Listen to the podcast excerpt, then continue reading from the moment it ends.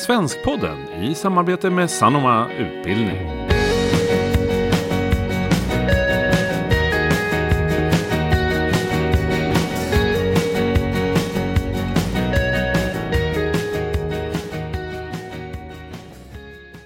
Hej och varmt välkomna till Svenskpodden och välkommen säger jag till Åse Wevel, min gäst idag. Tack. Eh, vi ska ju prata om läslust och lässtrategier idag. Men du ska såklart få börja med att presentera dig. Ja, vad ska jag säga då? då? Jag är lärare i svenska och svenska som andraspråk. Eh, Jag har jobbat länge som lärare. 14 år i Rinkebyskolan, 10 år i Fittjaskolan i Botkyrka kommun. Eh, Och där jobbar jag nu. Jag har skrivit läromedel i svenska och svenska som andraspråk. Eh, Speglar språket. Som riktar sig till elever i årskurs 7-9 va? Ja, det stämmer. Just det. Mm. Och det läromedlet följer kursplanen både i svenska och svenska som andraspråk. Så det har varit roligt och utmanande att, att få fram allting som har med läsförståelse och lässtrategier som, som eh, tangerar båda kursplanerna. Just det, precis. Och du har, undervisat, du har flest elever nu då i svenska som andraspråk. Ja, Men också enstaka elever som läser svenska. Svenska. Mm. Det stämmer. Ja, jag undervisar just nu fyra klasser i årskurs 8. Och av de 76 eleverna så är det tre som följer kursplanen i svenska och resten följer kursplanen i svenska som andraspråk. Mm. Mm.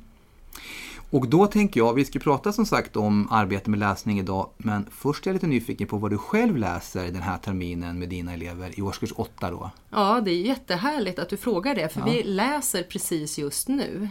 Och vi läser ungdomsromaner. Så eleverna läser eh, Ingenting och allting av Nicola Jung. De läser Förr eller senare exploderar jag, John Green. Och sen läser de Det är så logiskt att alla fattar utom du av Lisa Bjärbo.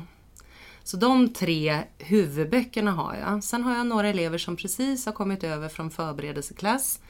Och de har fått lov att välja, vill de utmana sig med någon av de här kraftiga 300 sidors böckerna eller vill de ta en lite mer lättläst bok? Och då har jag tre stycken som läser Bellas band av Thomas Dömstedt. Och det är ju också en ungdomsroman och som handlar om kärlek och relationer och, och sådär. Lite samma som de andra böckerna men den är betydligt mer lättläst.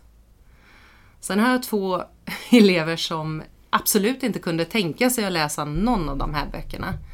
Och då finns det en alldeles nyutkommen bok som heter Miseria av eh, Melody Farsin.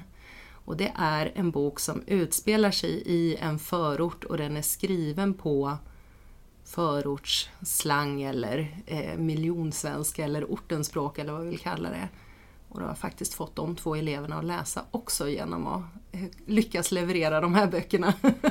Ja, vad kul! ja, Men där märker man också vad, ur, alltså, vad viktigt det är att välja böcker också. Ja, ja. Ja, det är det. Det är viktigt att välja böcker. Jag tror att det är viktigt att välja böcker. Först måste man välja böcker som man själv gillar och som man själv har läst. Det, det känns jätteviktigt. Eh, och sen så måste man också, om det inte räcker att entusiastiskt presentera de här böckerna, då måste man försöka se vad kan locka de här eleverna som, som inte vill eller inte har någon egen läslust att faktiskt också läsa och hänga med i arbetet. Och det är väl det som ibland kan vara den stora utmaningen. Ja, Ja, och som vi ska försöka fördjupa oss i. Då. Men det, är- men det är bra, precis som du säger där, välja böcker som man själv gillar och tror att eleverna kommer gilla. Det är väl en ganska bra ja, liksom, grundregel när man gör sitt urval. ja, det tycker jag. Har du några andra idéer då, när, när du väljer böcker sådär? Någon annan liksom, kriterier eller som du... Ja, men jag vill ju gärna välja böcker som jag tror att så många elever som möjligt kan relatera till på något sätt. Och därför tycker jag det är så tacksamt att läsa ungdomsromaner för att då kan man alltid prata om det som är generellt för ungdomar. Det spelar ingen roll var någonstans i världen de utspelar sig eller vilken tid de utspelar sig. För det finns alltid saker som, som stämmer överens med ens eget sätt att tänka eller någon upplevelse som, som liknar något som man själv har varit med om. Eh, det är svårt att läsa eh, vuxenroman. Det är svårt för 14-åringar att, att identifiera sig med en, en polis i 50-årsåldern eller en advokat som eh, jobbar i innerstan om man själv bor i förorten och sådär. Så att, nej, men jag tycker att vi kan ägna mycket tid åt ungdomslitteratur på grundskolan. Mm. Mm. Vad spännande, fick vi några mm. bra tips där också. Mm. Och vi ska ju prata som sagt både om hur man kan väcka läslust och hur man kan arbeta med lässtrategier. Men om man tänker mm. lite mer allmänt då, nu när du har de här romanerna igång, hur, hur lägger du upp arbetet? Jag tycker det är jätteviktigt att eleverna lär sig strategier för att ta sig vidare. Eftersom ordförståelsen är den enskilt viktigaste faktorn för att förstå det man läser så, så, måste de ha strategier som handlar om att de inte måste lägga ifrån sig boken och eh, slå upp i lexikon eller googla eller sådär. Jag, jag pratar mycket med mina elever om vad som händer med koncentrationen när man tar upp mobilen medan man håller på och läser eller om man går in på sin iPad. För där är alla tusen pushnotiser som man inte har hunnit titta på de senaste fem minuterna och det tar minst 20 minuter innan man kommer tillbaka till koncentrerad mm. läsning. Och behöver man då kolla upp 7-8 ord per sida, då förstår de ju själva, de, de, så pass mycket matte kan de, så att de förstår att det är orimligt, man Nej. kommer inte så långt. Så då måste man lära sig att läsa före och efter för att titta på sammanhanget eller att dela ord som går att dela på och försöka förstå delarna. Eller att eh, eh, se om man känner igen ordet från något annat språk eller sådär. Och det, det, det här vet de och de kan ofta nämna flera av de här strategierna själva. Men de tycker också det är kul att träna de här strategierna och eh, om man gör det och sen eh, skapar uppgifter till läsningen som går ut på att de faktiskt lite aktivt tränar de här strategierna. Då är i alla fall mitt syfte att det ska internaliseras hos eleverna. Och att de får veta att men det är så här, vana läsare, läsare som läser mycket och som tycker att de förstår allt vad de läser. Det är det de gör automatiskt när de läser utan att tänka på det. Och gör vi det inte automatiskt, ja då måste vi träna. Mm. Så, så ordstrategierna tar du upp tidigt? Ja, de, är, de, är, i, de är grundläggande? För mig är det grunden ja. för, för lässtrategier. Ja. Så när vi, har, när vi har pratat om och fått in dem och de känns och man kan lite metaspråkligt prata om dem där och eleverna kan påminna varandra och sådär. Då, eh, då tycker jag att det är dags att prata om eh, reciprocal teaching eller läsrollerna eller mm. eh, vad man nu vill benämna dem som. Men att, att de faktiskt läser högt i grupp och att de får då varsin roll. En tar ansvar för att ställa frågor till texten, en tar ansvar för att eh, ställa upp en hypotes eller förutspå vad som ska hända i nästa kapitel. En tar ansvar för att sammanfatta. Och har man då pratat om ordförståelsestrategierna, då brukar jag säga att den där som har till uppgift att reda ut oklarheter, det är väl toppen om den ansvarar för att när ni har läst två, tre sidor, att plocka upp de orden som var oklara och, och ha det som, som ansvar att ja, men det är jag som ser till att vi, att vi kollar upp de här orden. Vi, vi, vi kör ordförståelsestrategierna, vi ser om vi kan få fram ungefär vad de här orden betyder. Och var de, var de så viktiga? Eh, det är ju också viktigt att märka att ja, men alla ord behöver man faktiskt inte ha den exakta betydelsen på. Hur många gånger ska man stanna i en text? Kan man stanna i en text innan man tappar flytet? Eh, det går att hoppa över vissa ord, man förstår av sammanhanget. Mm. Eh, för läsflytet, alltså för mig är läsflytet, det ser jag så tydligt nu på mina åttor, en nyckel till läslusten. När de får upp ett flyt, när de fastnar i en bok och känner att de kan läsa sida upp och sida ner, då kommer läslusten i de allra flesta fall. Ja, bra, för då nämnde du det här ordet läslust. Ja. ja. precis. Läsflyt är en, en bra förutsättning ja, det, för det. Ja, det tycker jag. Ja, för de, jag tänkte, I kommentarmaterialet i grundskolans kursplan i svenska så står det att eleverna ska utveckla läslust mm. och intresse för litteratur. Mm. Och det vet vi alla som undervisar eller har undervisat att eh, det kan, kan göra sig, i vissa klasser går det, är det inga problem och i andra mm. klasser kan det vara svårare. Hos vissa elever har man med sig en läslust från början och ty tycker om det och andra ja. har större utmaningar. Så eh, men förutom det här med läsflytet då, hur, hur skapar man läslust tänker du hos eleverna? dels, dels genom entusiasm. Alltså det, det, går inte att komma in och säga ja, nu måste ni läsa. Det Nej. ingår i kursplanen och det ska vi göra. Eh, då, då tappar jag två tredjedelar från början. Mm. Så att, jag måste, måste Hitta vara annan väg entusi- in i ja. entusiasm. Eh, Mm. entusiasm och, och presentera böckerna med, med inlevelse och, och också hitta nycklar till vad som skulle kunna intressera precis de här eleverna i de här böckerna. Man kanske inte måste slå upp sidan sju som första sidan ofta börjar på och börja läsa utan man kan berätta någon trigger inifrån boken eller böckerna. Eh, och känslan av att få välja också eller, eller att jag har valt eh, det, det är också olika för En del elever mår jättebra av att eh, få höra, ja men det är de här tre böckerna, vill ni veta lite vad de handlar om så får ni höra vilken ni känner för mest. Eh, då, då hade jag några tjejer den här omgången som sa, men, men vilken ska vi ta nu då? Jag vill läsa alla tre. Fantastiskt, Bra, då har man ju ja. redan så va. Eh, medan andra säger, vet du den här boken, den vet jag att du kommer att fastna för, för här finns det. Så har, jag, har man en relation till eleverna så är det ju lättare att, att skapa den där lite hypnotiserande läslusten då. Eh, som kanske inte finns från början men som jag kanske kan överföra genom att, att presentera någonting som ur boken som jag vet att den här eleven kommer att gilla. Ambitiösa elever som inte har så mycket läslust, de kan man ju ofta locka med, med kursplanen. Att förklara vad som faktiskt krävs. Att läsförståelse är en central del i kursplanen i svenska och svenska som andraspråk. Att, att man måste kunna vissa saker, att det ingår att läsa skönlitteratur. Och att eh, vi kollar om ni kan göra eh, textkopplingar, om ni kan läsa mellan raderna, om ni kan analysera olika texter från olika delar av världen. Om ni kan eh, diskutera och jämföra livsvillkor. Och, och ja, men då, okej, då är det ett jobb som ska göras och är det då eh, Eh, Finns det då ordentliga uppgifter så att man känner att man hela tiden har någonting att göra? Det finns frågor att svara på till boken eller jag ska eh, sitta i den här diskussionsgruppen. Mitt uppdrag är att leda den här delen av diskussionen eller sådär. Då, då tycker jag också att även om det kanske inte kan kallas för läslust så är det åtminstone en Ja, det viss arbetslust. engagemang ja, precis. och engagemang. för att Ja. ta ett visst ansvar Ja. eller axla en roll. Eller, Ja. ja. Men de här eleverna som man inte får med sig riktigt då? Som inte känner någon läslust? ja, Vad gör man då? de finns alltid. Mm. Det går inte om du har 76 eller 80 eller 100 elever så kan du inte räkna med att väcka läslusten hos alla varje gång. Utan ja, då får man curla lite, eh, läsa lite högt för dem, eh, göra tydliga delmål. Eh,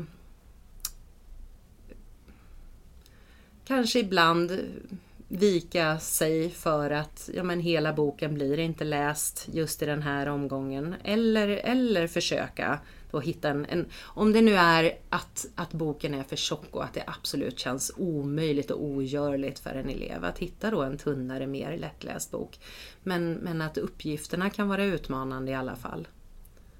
Och sen så naturligtvis så är ju målet alltid att, att väcka läslust. Men jag tror också att det är en, en utopi att tro att man ska kunna göra det alltid varje gång med alla sina elever och att det inte eh, det måste inte vara superroligt jämt i skolan. Ibland eh, kan man göra saker för ett annat syfte också. Till exempel att få upp läsflyt eh, och läsvana och lära sig saker som man inte kan lära sig på något annat sätt än genom att läsa skönlitteratur. Och, och, eh, och sen så får man bara hoppas att ja, men någon gång när den här eleven som, som nu inte känner någon som helst lust att läsa, kanske i 20 eller 25 eller 30-årsåldern, minns det där att ja men hon, min lärare på grundskolan, hon gav i alla fall inte upp. Hon, hon fortsatte att, att ge mig olika slags texter eller böcker och hon fortsatte att presentera och visa och ge mig uppgifter och eh, lät mig inte vara liksom. Och jag läste i alla fall de där böckerna. Kan du känna igen det där då att du har haft elever som, har, som du upplever har liksom gett uttryck för ett starkt motstånd kring en bok men sen när de kanske har pratat med om boken med sina klasskamrater med dig så har de ändå liksom bidragit med något slags engagemang i diskussionen och sen kanske efteråt. Absolut, jo men det tycker jag. Eh, eh, senast idag så träffade jag en elev i korridoren som sa Åse, boken är skitdålig. Och nu varning för spoiler då, men Va, vad menar du? Säger. Vad menar du med att den är dålig? Ja men Gus han, han, han kommer ju att dö nu och Hazel vet man redan att hon kommer att dö. Ja du menar att den är skitsorglig, mm. sa jag då. Ja, ja, ja, det är det jag menar. Mm. Vet du, jag blir jätteglad när du säger det här, säger jag då. För att det betyder ju att du är superengagerad i boken och helt inne i den. Om du eh, hade tyckt att den här boken var skitdålig, då hade du inte brytt dig om Nej, Gas. Den går hur som helst Eller hur? Ja, precis. Ja. Men nu, den här eleven brydde sig onekligen om de här karaktärerna. Absolut. Ja. ja, precis. Nej, så det är verkligen en fråga vad vi, vad vi lägger i det med läslust och ja. vad eleverna lägger i det. Och... Precis, mm. och att ibland se lite förbi deras missnöjesuttryck mm. eh, och se vad de egentligen menar. Och det kommer ofta fram i deras eh, skriftliga uppgifter eller när de svarar på frågorna eller när de sitter i diskussionsgrupper och, och jämför. Så även om de eh, kanske inte är superentusiastiska så, så alla hittar någonting. Mm. Alla hittar någonting i alla böcker. Mm. Och det är jätteroligt. Det mm. som jag var lite bekymrad för den här gången var ju att jag tänkte att det kan, jag kanske har en hel del killar som kommer att tycka att det här är tjejböcker. för att det är eh, två av de här tre böckerna är eh, en tjej i huvudpersonen och de är skrivna i jag-form. Så att det, är, det är ju verkligen ur en, en 16-årings eller 18-årings eh, perspektiv. Eh, och en flicka då. Men det är ingen som har uttryckt någonting om det.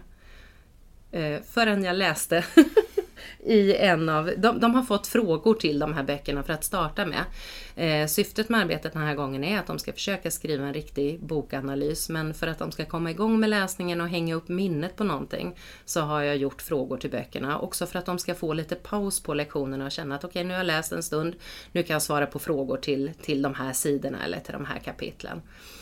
Eh, och då har jag just den här Förr eller senare exploderar jag en, en fråga som är Hur mår Hazel? Och det är, en av de, det, det är den första frågan till den boken. Eh, hon är ju sjuk i cancer och hon är också deprimerad vilket eh, som hon säger själv i boken är en, en eh, vanlig bieffekt av att ha cancer, cancer, när man är mm. ung. Eh, och då, då har jag en kille som har svarat så här. Ja, hur mår Hazel? Dåligt, för att hon har cancer. Då blir hon också deprimerad och hon vill få nya vänner och någon att prata med. Hennes mamma skickar henne till en klubb där alla andra eh, kanske också har det som Hazel. Mamman tycker att det kommer att hjälpa. Och det hjälper. När Hazel får en enda blick från en kille smälter hon. Hazel är en stereotypisk tjej. Själv tycker hon inte att hon är fin, hon har debatter med sina föräldrar och så vidare. Och efter det är ju vilken tjej som helst intresserad av boken. Oj, hon är precis som jag. Oj, hon blir deprimerad precis som jag. Oj, hon tänker på självmord precis som jag. Hon träffar en pojke som är kär i henne. Oj, vad spännande, jag vill också hamna i en sån situation. Det här är inte mina tankar, utan den som gillar såna böcker. Ingen magi, utan bara genomtänkta portioner av Oj, hon är precis som jag. ja. Men den eleven har ju ändå onekligen är relaterad till den här boken på något sätt måste man säga för att kunna liksom skriva det där. Absolut, ja. absolut. Ja. Och har full koll på vad, vad han själv tycker och eh, en hel del koll på litteratur och eh, lite ironiskt men ganska snyggt mm. eh, demonstrerar mm. sin, eh, sitt missnöje med mm. mitt val av bok. Och det accepterar jag. Kan man svara så bra på en fråga ja. så är det ju toppen. Mm. Absolut. Jag tänker lässtrategier då. Skulle du kunna säga lite kort om hur du arbetar med lässtrategi lite generellt och vilka strategier du arbetar med? Mm. Alltså om vi håller oss till skönlitteratur nu, då tycker jag, jag har provat alla möjliga eh, ja, till exempel QTA, Question the Author och sådär. Jag, jag, jag hamnar alltid tillbaka till eh, reciprocal teaching, alltså läsrollerna och eh, eh, textkopplingar. Jag tycker att det är där eleverna får um, blomma mest helt enkelt. Att, och att de får upp sitt läsflyt och att de får eh, rejäl träning i att, att eh, hitta undertext och, och tema och, och, motiv och sådär i böcker. Eh, och jag vill ju att de ska tränas träna sig i att analysera böcker. Och jag jobbar mycket med textkopplingar. Jag tycker att textkopplingar ofta leder till att de analyserar böcker nästan utan att märka det. Eh, och om vi tar de två då, till exempel eh, RT eh, med de här fyra läsrollerna att eh, man ska eh, om man sitter i grupp då om fyra och läser högt och turas om att, att en elev får ta ansvar för att eh, förutspå vad som eh, boken kommer att handla om och sen när man har kommit in i läsningen eh, får eh, förutspå vad som ska hända i nästa kapitel eller vad som kommer att hända med de olika personerna eller hur de tror att det kommer att sluta eller eh, sådär. Eh, och att någon tar ansvar för att ställa frågor till gruppen, okej. Okay. Eh, och då vill jag ju gärna att de eh, tar ansvar för att ställa på raderna frågor, mellan raderna frågor och bortom raderna frågor. Och det är också en, eh, en teknik eller en strategi. Jag tycker det är en lässtrategi i sig att, att veta att det finns olika dimensioner i text. Okej, okay, det finns information som jag kan hitta tydligt. Det står i boken att mm. Pelles tröja är blå. Eller eh, jag förstår att eh, Angelica är ledsen eftersom och att de kan förklara det och då är det en mellan raderna eh, information. Eller eh, bortom raderna att man kopplar till, eh, det, det, ska fortfarande vara djupt förankrat i den bok de läser men att de eh, eh, kan säga vad de själv tänker och tycker om det här. Eh, och då kopplar jag in eh, textkopplingarna där också. Eh, nu kände jag att jag rörde till det lite Nej, men grann. Du var, inne, du var inne på, jag hade pratat om de två första där, förutspå och Just ställa det, frågor. ställa ja. frågor. Ja. Och reda ut oklarheter. Vad är det som, och det kan man ju också göra på olika plan. Alltså oklarheter kan ju vara till exempel, ja men vi förstår inte det här. Vi förstår inte vad det står, vi måste ta reda på vad det betyder. Eller vi förstår inte varför han eller hon gör så här, vad är det för konstigt? Ja men hur ska vi ta reda på det då? Eh, kan vi diskutera det tillsammans eller ska vi läsa vidare och se om vi får någon klarhet i det? Eh, och, och att, eh, inte minst viktigt, att eh, någon har rollen att sammanfatta. När man har läst det ett tag tillsammans så behöver man sammanfatta det viktigaste. Det är också ett jättebra sätt att träna på att värdera nyckelinformation. Vad var det som var viktigast på de här sidorna? Vad behöver vi komma ihåg för att vi ska förstå resten av boken sen? Och att eleverna vet om att det är samma här, precis som med ordförståelsestrategierna så är det en van läsare, en läsare som läser mycket, gör de här sakerna utan att tänka på det eh, och det gör man själv.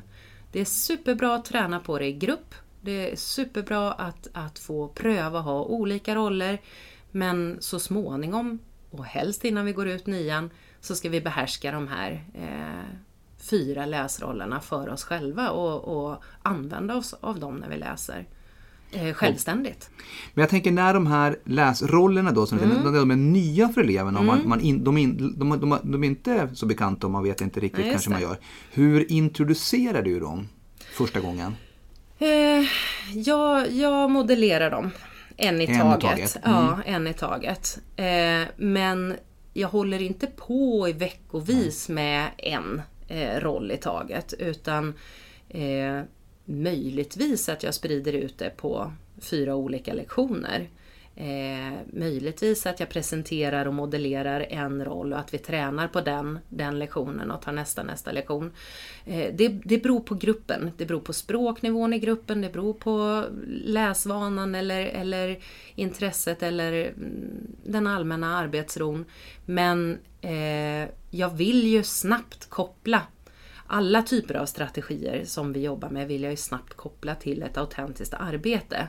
Jag vill inte att vi ska hålla på länge med att träna strategier för strategiernas skull, utan jag vill mm. att eleverna fort ska få användning för dem och fort ska märka att ja, men det här är ju bra när vi sitter så här, när vi läser högt tillsammans eller när vi diskuterar eller när min kompis förklarar de där sakerna, då fattar jag ju mycket bättre. De här orden hade jag aldrig orkat ta reda på själv vad de betydde. Då hade jag hoppat över, jag hade hoppat över för mycket och sen tappade jag bort mig. Eh, och det har jag fått eh, bekräftat så många gånger från läsovana elever att de gillar att jobba på det här sättet och att det funkar att jobba på det sättet. Så det tror jag verkligen på.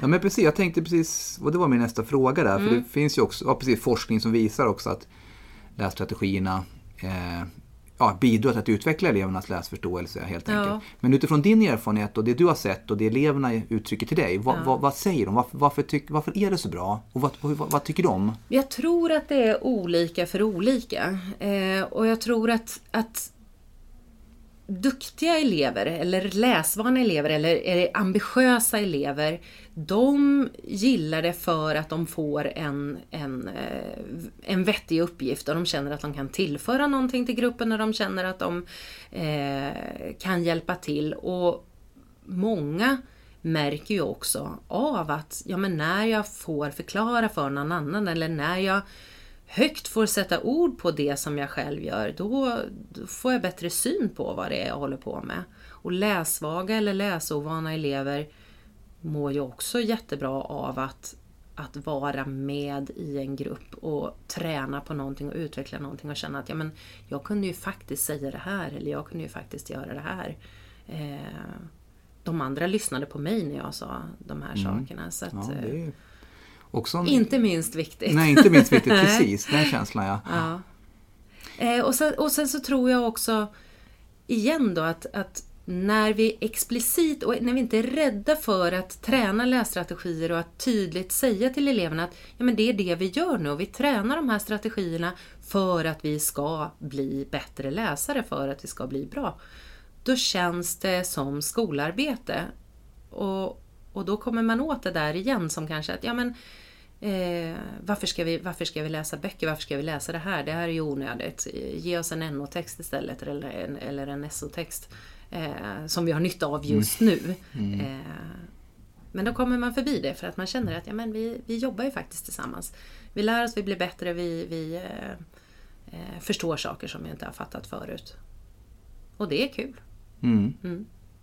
Mm. Och när du har jobbat ett tag då med dina klasser Mm. och ni har haft de här olika rollerna i läsprojekt, när du har introducerat dem och sen så har ni de här rollerna Mm. när ni läser. Hur, om du tänker sen, hur fortsätter ditt arbete med de här strategierna under 7, 8, 9? Mm. Arbetar du på samma sätt eller varierar upplägget? Eller liksom, när kan man känna att nu sitter det här, Ja, just det. eh, nu kan vi gå in i någon slags annan Jag tror aldrig att man kan utgå ifrån att det sitter hos alla till 100%. Och jag tycker att eh, när jag tydligt har undervisat i lässtrategier så är det en fördel för både mig och eleverna att, att använda de begreppen och uttrycken, hur jag nu har valt att presentera det eller benämna de här olika strategierna. Då ska det vara ett metaspråk för oss. Det ska vara någonting Som ni som, fortsätter att som återkomma fortsätter till, ja. återkomma till. Ja, precis. Och sen kanske texterna blir mer komplexa Ja. och då blir det svårare och Precis. då måste man Ja, då måste man nog repetera, dem Repetera igen, dem igen, och, ja. och Mm. kanske träna dem igen och träna dem på texter på nya, eh, nya nivåer. Eh, jag tycker ju att, att träna på att läsa, med, eller förstå vad det innebär att läsa mellan raderna. Då kan man ju med fördel välja en text där eleverna verkligen känner igen undertexten. De förstår eh, vad det handlar om utan att det står explicit uttryck i texten. För att de ska få känslan att ja, men jag fattar ju det här fast det inte står. Alltså kan jag läsa mellan raderna. Men det betyder ju inte att man kan läsa mellan raderna i vilken text som helst Nej, eller i vilken bok som precis. helst. Då måste vi ju återkomma till det igen. Och då, då tycker jag att mitt jobb är att, att konstruera uppgifter hela tiden, tänka stöttande struktur oavsett om vi går i sjuan eller åttan eller nian. Och att se till att, att eh, den strukturen består av eh, ord och begrepp, ett metaspråk som de känner igen. Ja men det här vet vi, det har vi tränat. Vad var det nu igen? I höstas så läste vi noveller och då nosade vi för första gången på det här med tema och motiv och budskap. Och nu när vi läser romaner och de ska analysera, då vill jag ju att de ska kunna identifiera teman och motiv och budskap i de här böckerna. Och jag tror att jag har svarat kanske 120 gånger på vad tema är för någonting igen. Och modellerat och förklarat på olika sätt och tagit upp nya exempel. Så fort ord är abstrakta så är de ju dubbelt så svåra att lära sig och få in. Och För vad svarar du eleverna om du skulle svara 121 gången på det? ja, då, kanske, då kanske jag svarar, men det förklarade jag ju igår. Ja. Först. Ja.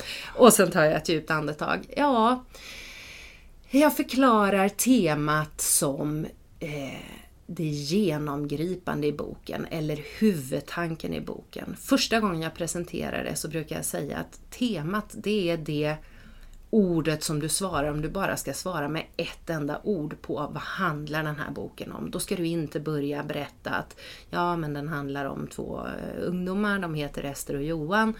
Utan du svarar, ja men den handlar om kärlek. Mm. Okej, vad då för kärlek? Är det lycklig kärlek eller olycklig kärlek? Ja, men det är ju, det är ju både och. Först är den olycklig och sen är den lycklig. Ja, hur kan du få fram det då? För när du får till ett bra ord där, då tror jag att du har beskrivit huvudtemat i den här boken. Tycker du om att det är svårt att skilja på tema och budskap? Inte tema och budskap, men tema, Tema och motiv, motiv. är ju svårt. För motiv är ju minst lika svårt som temat. Då. Men där har vi faktiskt haft ganska roligt nu när vi har diskuterat. Då har jag ändå försökt att, ja men, ja teman, teman är återkommande. De finns, det finns inte hur många teman Mm. I som litteraturen, helst. I litteraturen. Nej. Mm. vi känner igen dem från olika. Och precis samma är det med motiv Mm. också. I, ibland kanske man skulle säga teman och underteman och bara strunta i motiv för att då, då kanske man Mm. Skulle det kommer Mm. det där. Ja. Eh, som om temat är kärlek men, men eh, motivet i just den här boken är svartsjuka och Mm. galenskap. Och det som bygger upp det där temat, att alla liksom kanske situationer som man kan Just känna det. igen Just det, precis. andra Där är den där avundsjuka bästa Ja, kompisen precis. eller eh, storebrorsan som hindrar eh, sin lilla syster från att gå ut. Har du hört talas om det Mm. förut? Känner du igen det från någon annan bok eller film eller TV? Och då kommer vi direkt in på textkopplingar. Mm. Ja, Ja, just det. Precis. precis. Och de textkopplingar som du jobbar med, det är då texter, alltså kopplingar till andra texter. Kopplingar till andra texter och de får gärna koppla till filmer. de får Filmer, gärna ja. koppla till TV-serier. Ibland, jag har killar som kopplar till TV-spel om inte Ja. inget annat hjälper. Och fine, för du- där är det ju verkligen återkommande klassiska motiv ofta. Och det där, eh, det där är ju kul att träna i, redan på mellanstadiet. Nu undervisar jag oftast på högstadiet men i sjuan om jag läser sagor och myter för där är det ju ofta så tydligt. Och då kan man ju börja förankra det där. Och då har eleverna oftast en liten bank med historier som inte är så långa men som de har läst hela. Eh, som man, de kan känna igen. Eller fabler från, från mell- mellanstadiet när eh, där budskapen är så tydliga. Ja, men kommer ni ihåg när ni läste fabler och budskapet är att ja, men, den som gapar över mycket mister ofta hela stycket. Hur skulle du, vad, vad skulle du säga att budskapet är i den här boken? Vad tänker du när du slår ihop boken? Vad, vad ville den säga dig? Vad ville du lära dig? Vad sa den om det här temat? Vad- ja, precis. precis. Vad fick du fram? Ja. Nej, jag tänker också de här textkopplingarna, när, när det finns saker som, som man kan relatera till, som är välbekant, då kan man också då kan man ägna energi åt det som är obekant och främmande. Det Mm. är också, också viktigt att, att ta med sig det in. Precis. Nya. Ja, det som var nytt och obekant, precis. Ja. Mycket här är bekant, mycket är obekant. Ja. Men allt är inte obekant. Nej. Jag tänkte, det här kanske är en eh, dålig fråga, men är det någon av de här strategierna i läsrollerna som du tycker är särskilt viktig?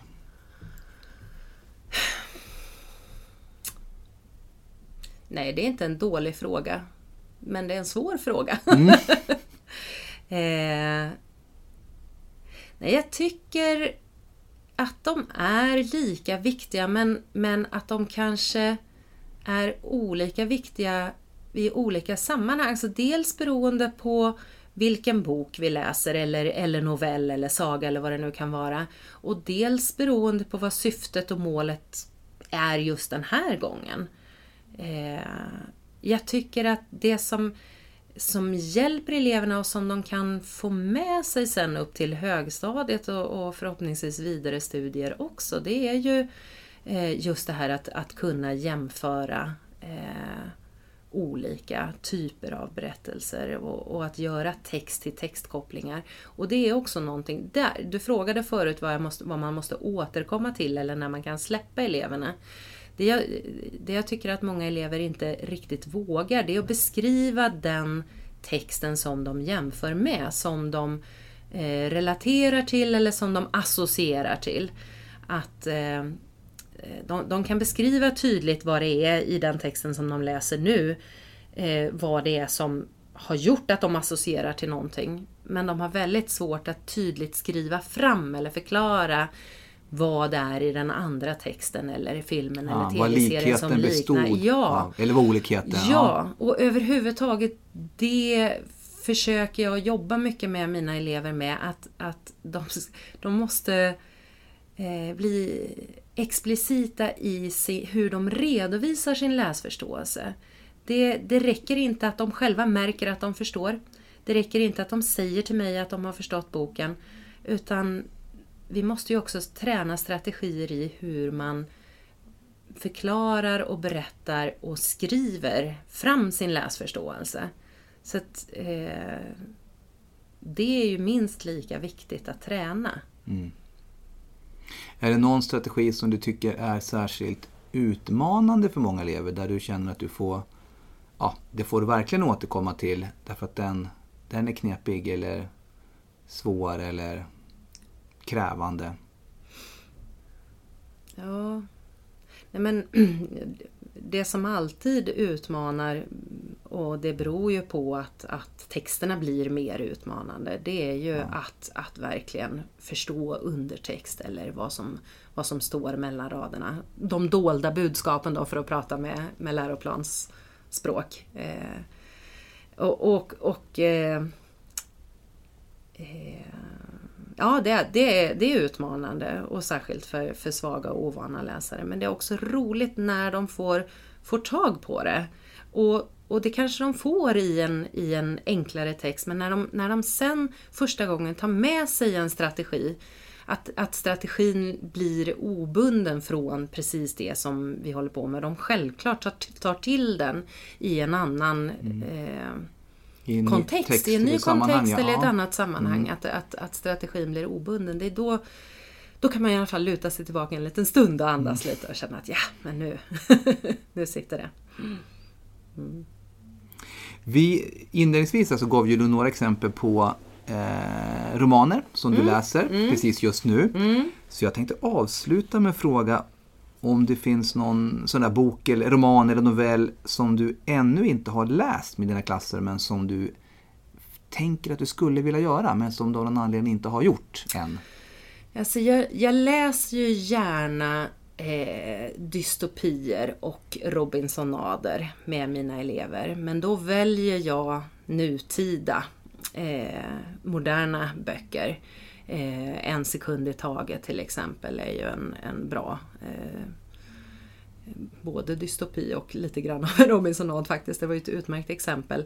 Eh, men jag, på grund av att jag mest undervisar elever med svenska som andraspråk och ofta har relativt nyanlända elever i mina klasser så ger jag mig sällan på klassikerna. Jag läser inte eh, original Robinson Crusoe eller jag skulle jättegärna läsa Tom Sawyer. Jag tänker att det finns massor att lära sig och diskutera där. Och, ja, men, sådana böcker som jag själv läste när, när jag var liten och som jag älskade. Vad, vad häftigt det skulle vara att få läsa dem med eleverna. Men, men det ålderdomliga språket känns som en stor utmaning. Men, men än så länge så, så läser vi utdrag ur de böckerna och lär oss om de författarna. Och, och pratar om klassiker och sen så ska vi läsa en hel bok, då, då tar jag en, en bok med eh, ett modernt språk eller en ungdomsroman. Stort tack Åsa Webel för att du kom till Svenskpodden och berättade om hur du arbetar med skönlitteratur mm. med dina klasser. Tack! Du har lyssnat till Svenskpodden, en podcast om svenska ämnet i grundskolan och på gymnasiet med Carl-Johan Markstedt.